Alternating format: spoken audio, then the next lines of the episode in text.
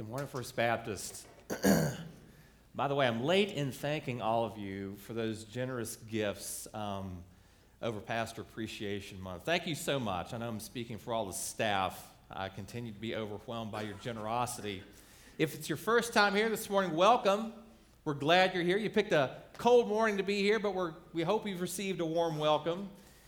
And I realize that some of you may be stranded here this morning, and you've been with family for a few days and listen, if it's getting a little old, there's some cameras in the back. Just turn and blink twice. We'll get you to a safe house, okay? A family, time with family has just gone a little too long. We're glad you're here. I've always been fascinated by stories about Marco Polo. Now, if you don't know who that is, he was an explorer in the late 1200s and he, he found this road between Europe and China. They called it the Silk Road. They used for, for tra- uh, trading. Uh, he would get silk and he'd bring it back to Italy and, and Europe. And he told some of the most amazing stories that he documented in a, a book that he wrote called The Travels of Marco Polo. And there was one that always stuck out in my mind in particular. It was about crossing the desert of Lop. It was something he had to do every time he would traverse back and forth from Europe to China. And this is a picture of that desert. And it's in the northeast, I'm sorry, the, the northwest corner of China. It's about the size of Germany. And it took one month to get across this desert. Before they would cross it, they would stop for one week in the town of Lop. It's called Lop Nur now, it's still there. They would stop there and get a month's worth of provisions. But it's what he wrote in his book about crossing that desert that is so mysterious and strange. I wanted to share it with you. He said this regarding that desert. He said, Beasts there are none, for there is nothing for them to eat. But there is a marvelous thing related of this desert which is that when, when travelers are on the move by night, and one of them chances to lag behind or to fall asleep or the like, when he tries to gain his company again, he will hear spirits talking and will suppose them to be his comrades. Sometimes the spirits will call him by name, and thus shall a traveler oftentimes be led astray so that he never finds his party. And in this way, many have perished. Sometimes the stray travelers will hear, as it were, the trump and hum of a great cavalcade of people away from the real line of road. And taking this to be their own company, they will follow the sound. And when day breaks, they find that a cheat has been put upon them, and they are in ill plight. Even in the daytime, one hears those spirits talking. And sometimes you shall hear sound of a variety of musical instruments, and still more commonly the sound of drums. Hence, in making this journey, 'tis customary for travelers to keep close together. All the animals too have bells at their necks, so they cannot easily get astray. And at sleeping time, a signal is put up to show the, direct, the direction of the next day's march. So, thus, the desert is crossed. now, I'm going to say at the outset, I don't know what these voices were. I don't know if they were evil spirits. I don't know if they were hallucinations. But one thing can be stated for sure that these voices that were being heard were trying to steer people away from life towards death. And as those travelers became lost in the desert, you're talking about an area about the size of Germany and they wouldn't find their way back to this road. Now, some things never change. Because right now, there's voices that are trying to lead you away from life towards death. Voices that are trying to lead you away from Christ Himself into some other kind of a life or lifestyle. They're telling you there are more important things that you could be doing instead of being at church on a Sunday morning that is frankly not that relevant to life. There's voices telling you that there's more important places to be than a, than a youth group on Wednesday nights or taking your children to church. There's voices telling you that there's better places to be. There's more fun things to do than grow in your faith or tell someone else about the hope you have in Christ. Now, some of you may be here this morning and you're not really sure, frankly, if you buy into all this Christianity stuff, anyways. And there's voices leading you away. And some of you, though, are here and you're starting to believe, you know what? I think there is a light down this road and this path called Christianity. You see, there's a danger. No matter where you may be, there's a danger for those of us that are on this Christian path. There's a danger that we might find ourselves drifting away from the caravan, looking off the path to find something that may look more appealing. But those things don't lead to life, those things lead to death. So, the question we're going to tackle this morning is how do I keep from drifting from Christ? How do I keep from drifting? Because we have this tendency to drift, and that was the problem with the people in the book of Hebrews. And we're going to look at the beginning of chapter 2 this morning. We'll be in Hebrews chapter 2, verses 1 through 4. Please stand with me for the reading of God's word.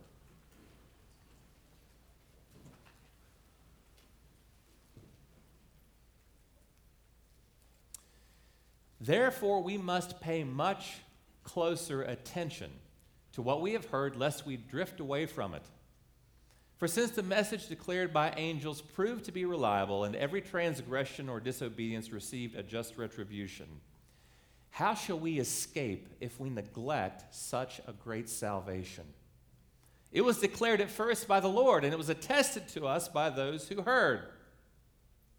While God also bore witness by signs and wonders and various miracles and by gifts of the Holy Spirit distributed according to his will. You may be seated.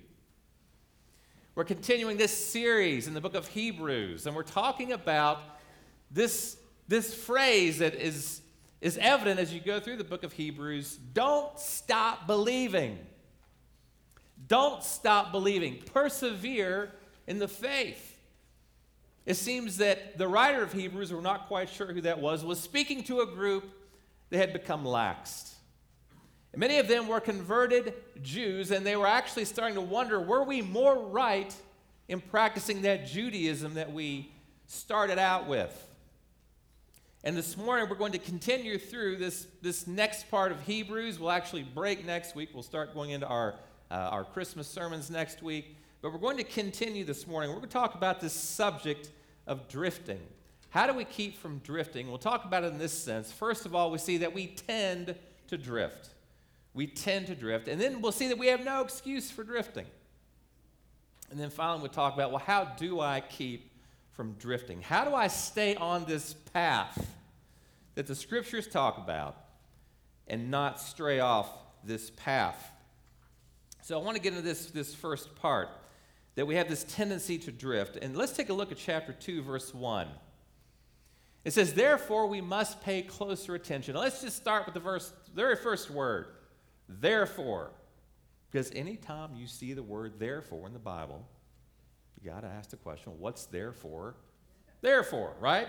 Why is it there? And this actually looks back at what we talked about last week. And since nobody remembers what we talked about last week, let me just remind you Last week we talked about the supremacy of Jesus Christ.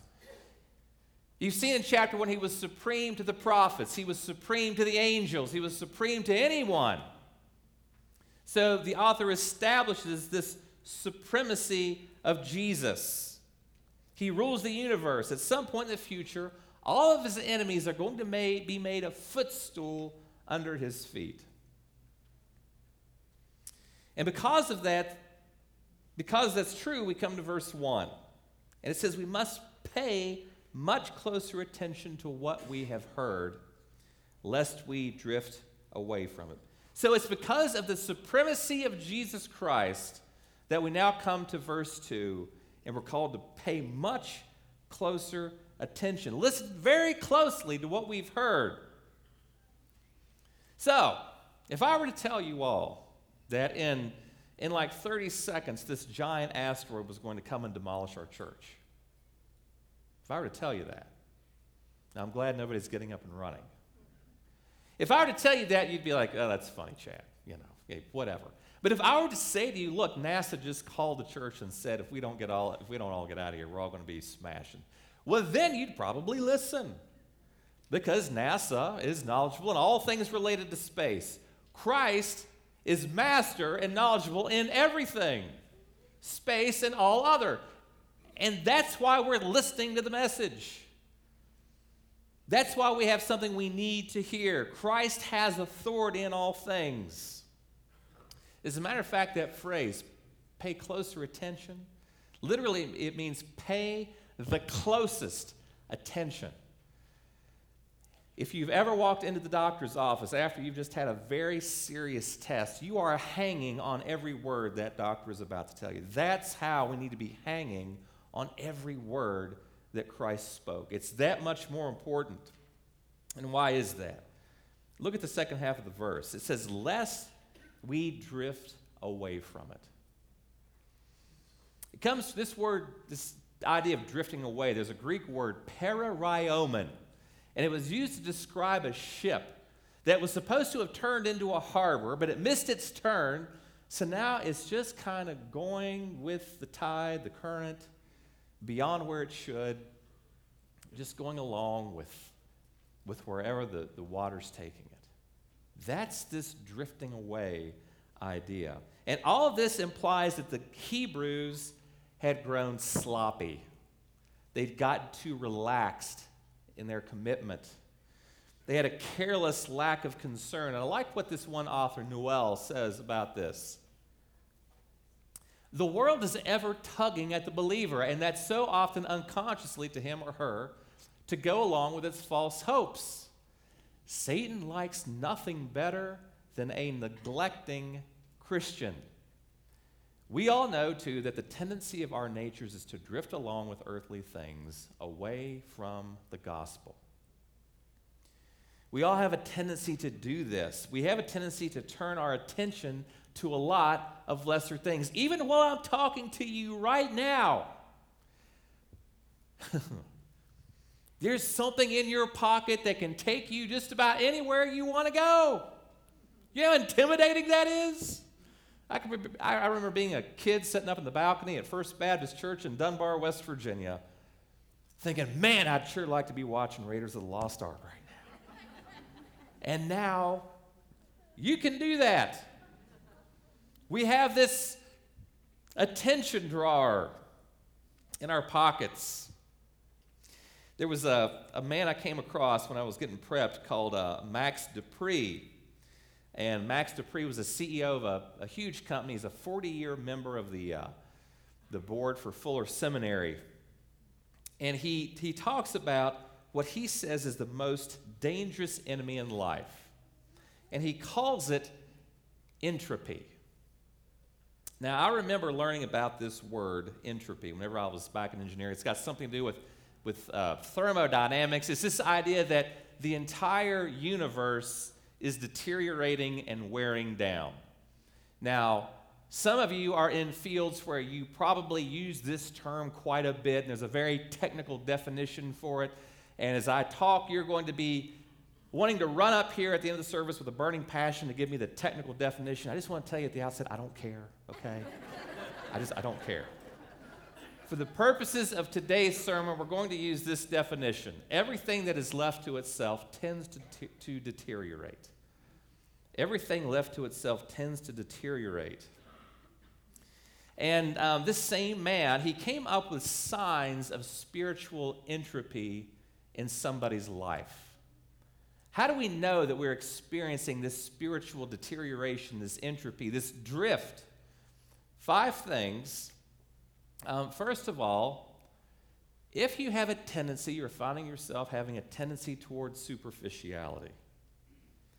In other words, you're more caught up in very shallow things, more so than the deeper things of life, more so than the things that actually provide meaning and substance to life. Uh, relationships, the Word of God, uh, this, these are the non superficial things of life. Second, if you have unresolved tension in key relationships, spouses, kids, friends, if you find this tension that just keeps on going and going and going because you're, frankly, you're not paying attention to that relationship, you're not finding yourself willing to put the time into it. So the tension just keeps on going and going. Third, if you're confusing celebrities and heroes, if you're confusing celebrities and heroes, this means that you're really not drawing a line of separation between those who entertain you and those that can actually provide a life that we want to emulate. And I want to mention something here. Uh, I love the fact, I mean, I love the fact that Kanye West is showing a real interest in things of Christ. I love the fact that he's sharing the gospel. My concern is, he's being, is that he's being elevated very, very quickly. And honestly, I, I kind of feel bad for him because most of us are able to grow in our faith without having a million cameras pointing at us. Um, and I'm, I'm concerned that we've elevated him to a point where it could do some damage, maybe to him, uh, maybe to other believers. Be careful who you choose to be your heroes of the faith. Fourth, if you have a loss of gratitude if you have a loss of gratitude, if you find yourself sort of unwilling to be thankful for what you have, I mean, we just came out of this season of Thanksgiving, and we have a lot to be thankful for. But if you find yourself, and oh man, I was watching some videos from Black Friday, it was ugly out there. Um, if you've got more of that attitude, I really want and need and deserve this thing, as opposed to just being thankful for what you have, it could be a sign of this spiritual entropy that we're talking about. And then finally, if you have this vague, sort of nagging, chronic sense of guilt, there's a good chance you're neglecting your spiritual life. If it just kind of is the first thing that hits you in the morning and you just sort of drag it around behind you all day and you're not really sure why it's there, you maybe need to take some time with that and ask some hard questions especially when you really just don't feel like doing anything about it. Now, at some point, I think we all find ourselves in this place. And it can go on. I remember for a period in my life, I didn't go to church for a long time. And then I remember feeling embarrassed about coming back. I get that. Uh, when I was younger, I, I kind of questioned, well, I don't know if I need this whole church thing or not. And during those times, I was miserable because it's such a vital part of our life. But when long periods of time go by without prayer, without church attendance, all of these things can happen. But do we have any excuses? Do we have any excuses to just kind of drift away in this, this weirdness, this entropy that we're talking about? Well, the answer is no, we don't. But let's talk about why. This brings us to verses 2 through 4 of chapter 2.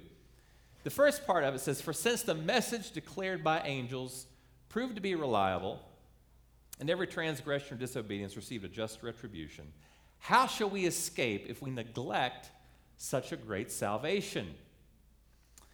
And this is an argument from the lesser to the greater. If the angels delivered this message originally, talking about the law, the angels brought the law. That was always the belief of the Jews. It originated with God, it was brought to the angels, by the angels to the prophets. The prophets gave it to us, and God punished the Israelites if they neglected the law.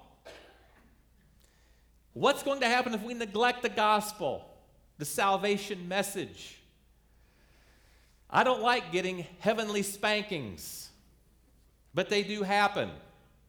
And there's reasons we should be attentive to the gospel um, every day. And I want to just two reasons why we should remember the gospel daily. First of all, it reminds you of your identity. Who are you? If someone were to ask the question, Who are you? How would you answer that question? It tells us who we are. And I remember maybe you've heard of this cybercrime, identity theft. You know, when somebody steals your identity, they get they get all the good things about you. Like if you've got a clean record, if you've got a good, healthy bank account, somebody can come in, they can steal your identity, and they get all that good stuff about you. But see, the thing about us getting this identity from Christ is we get this identity gift. As a matter of fact, I love the way Elyse Patrick Fitzpatrick puts this. The surprising reality, however, is that Christians are, by definition, people who have someone else's identity. They're called Christians because they've taken the identity of someone else, the Christ. Not only have you been given an identity that you weren't born with or that you didn't earn the right to use, but you're invited to empty the checking account and use all the benefits this identity brings. This is so much better than identity theft, it's an identity gift. God says you are a dearly loved child worth dying for. That's who you are. So, secondly, first of all, there's the it, it tells us who we are. Then, then why do we remember the gospel? Because it also protects you from despair. It protects you from despair.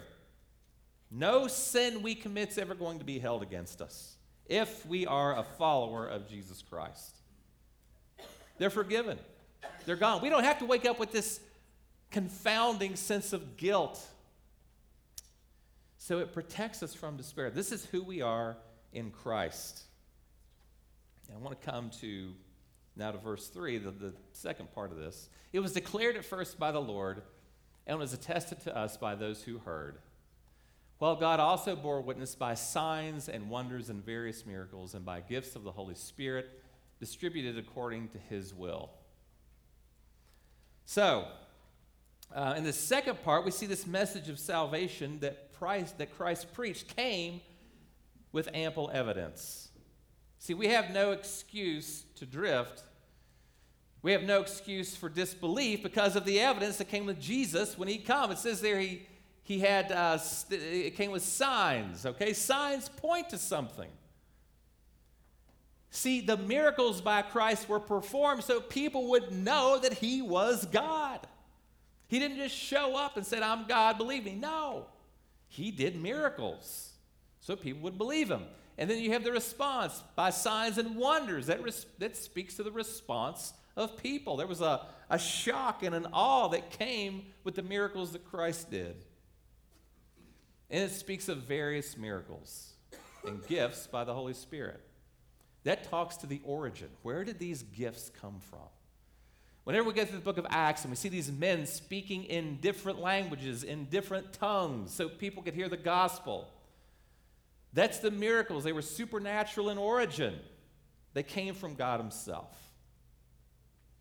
All of these things are so that we are without excuse. And the neglect of truth comes with a penalty drifting from God, drifting from the church, it comes at a price. It's that spiritual entropy that we were talking about. So then, how do we keep from drifting? How do we keep from drifting? Um, four ways here. First of all, know the message. Know the message. Do you know the message of the gospel? It's very, very simple. Jesus Christ, Son of God, came to earth took on the sins of all humanity that you and I committed. He put them all on himself, and he bore the penalty of those sins. And then you and I become righteous if we believe, and I like to use the word trust. If we trust in that saving work of Jesus Christ. That's our response. That's our responsibility. Is belief. Belief that Jesus is who he says he was and that he did what he said he did. So know that message, know the gospel. It has a daily impact on your life. Meditate on it daily. Think every day about what it was Jesus did for you. Because in trusting that, it changes everything about you. That's simple truth. So know the message and then, secondly, keep coming. Keep coming. I just want to apologize to those of you who've been hurt by the church at some point in your life, whether it was by some in, intentional act or just unintended boredom, right? It can be tedious. It's not easy. You all, by the way, we could call you all the frozen chosen, right? You were the one that you braved the elements to get here. It wasn't for nothing. It's because you believe in the church, you believe in the mission, you believe in the purpose. There's a couple of pieces of advice here that come to us for people tempted to, to stop going, for people who are just like, I, I don't know, I'm not sure I'm getting anything out of it. Uh, and it could be because you've been hurt, it could be because of a trial. So, two pieces of advice. The first comes from an anonymous source in the fourth century, talking about the stuff you go through just being around people. He says this If a trial with other people comes upon you in the place where you live, do not leave that place when the trial comes. Wherever you go, you will find that what you are running from is ahead of you, so stay until the trial is over. Yeah, it's easy to run out of a church. As a matter of fact, there's some 70 churches in, in Sheridan. It's easy just to jump to the next one, but the same trouble is going to be waiting. It may be a different trial, but you're going to go through a trial. You're going to go through conflict. And then the next piece of advice comes from Anselm. Anselm was a, a, a 12th century, Anselm of Canterbury is his full name. And he talks about a tree that if it's constantly transplanted, it, it stays in a state of immaturity and doesn't thrive. And he says it's because it's frequently transplanted or often disturbed. And he warns, he says this if, if he often moves from place to place at his own whim or remaining in one place is frequently agitated by hatred of it, he never achieves, achieves stability with roots of love. Stick with us. Let's Let's grow together in this love thing. It's not easy. We're all a bunch of sinners here in one place, trying to love each other as best we can. Sticking it out grows to maturity, it grows people to maturity. Third, keep connected. Keep connected. Part of that is being here, but it's not just being here, it's connecting with the people that are sitting around you. It can happen between services, and we are in the process of actually hiring an associate pastor to help us create more possibilities of connection here at First Baptist because we want people doing life together, being together, rubbing off on each other. As a matter of fact, it was a study that was done by the University of College, uh, the University College of London that determined that loneliness hurts, but social isolation can kill you. Their findings over an eight year period show that being socially isolated carriers, carries a much higher risk of death. This is true for the, the spiritual life of the Christian. The old cliche that the lion goes after that one lamb that's out on its, out on its own is true. Satan is a roaring lion seeking whom he can devour, and he's going to look for those isolated lambs first, the ones by themselves. So stay connected. And then finally, Stay on the ancient paths. Stay on the ancient paths. Now, what do I mean by this? This is really a summary of everything that we've talked to up to this point. See, in Jeremiah 6 16, it says, Thus says the Lord, stand by the roads and look and ask for the ancient paths, where the good way is, and walk in it, and find rest for your souls. You see, there was this, this idea that there are these paths that have been proven, and they've been walked for a long time. And it is the way to do life. Because these Israelites were straying after other things in a very literal sense, going after other gods, and they the advice given to them by this prophet was stick to the ancient paths. Stay on the right road. Don't think that getting off of it, something that looks new, something that looks better. And by the way, there's all kinds of false teachers. There's more false teachers today in Christianity, I'm thinking, than at any other time in the history of the world. Dwight Moody used to say, you know, if it's true, it's not new, and if it's new, it's not true. There's this song written by Andrew Peterson. It's actually a song he wrote to his 13 year old son. And it's called You'll Find Your Way. And he wrote this to his son, son named Asher. It's called, the, the album is called Light for the Lost Boy. But listen to the words of this song. This, this is advice to his 13 year old son. He says, When I look at you, boy, I can see the road that lies ahead. I can see the love and the sorrow, bright fields of joy, dark nights awake in a stormy bed. I want to go with you, but I can't follow. Keep to the old roads, and you'll find your way. Your first kiss, your first crush, the first time you know you're not enough. The first time there's no one there to hold you, the first time you pack it all up, the first time you drive alone across America, please remember the words I told you. Keep to the old roads and you'll find your way. I know you'll be scared when you take up that cross. I know it'll hurt because I know what it costs. And I love you so much, and it's hard to watch. But you're going to grow up and you're going to get lost. Just go back, go back. Go back to the ancient paths. Lash your heart to the ancient mast. And hold on, boy, whatever you do, to the hope that's taken hold of you, and you'll find your way. So, young people and old people and everybody in between, stick to those ancient paths. Avoid drifting by sticking to those ancient paths. The roads that have been tried and proven to be true for thousands of years, stick to them. Stick to them. I want to close um,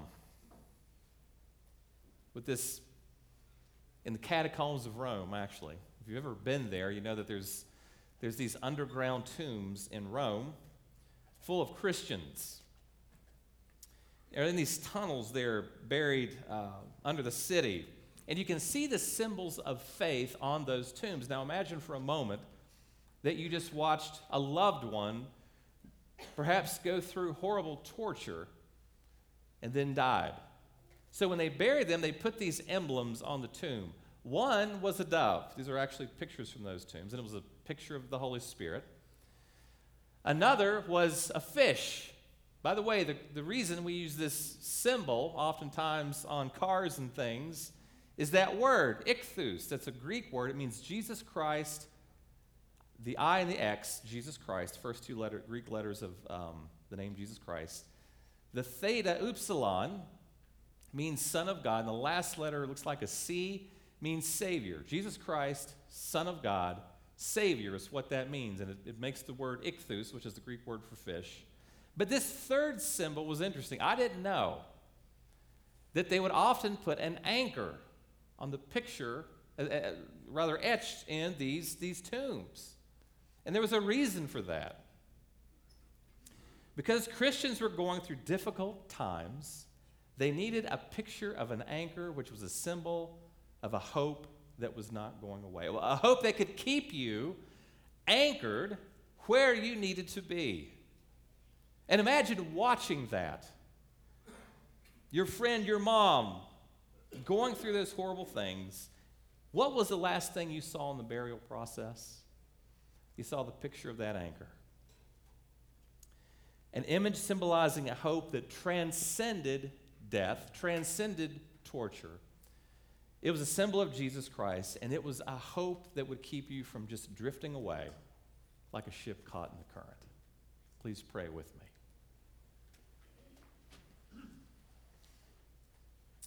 Lord Jesus, we're thankful for the hope that we have in you. A substantial hope.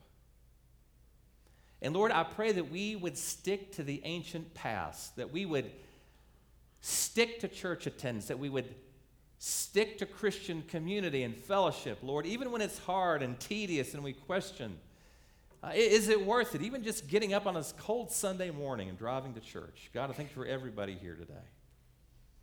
And God, I pray that as we go into this time of communion, we remember the hope that we have in you. It's in your holy and precious name we pray. Amen.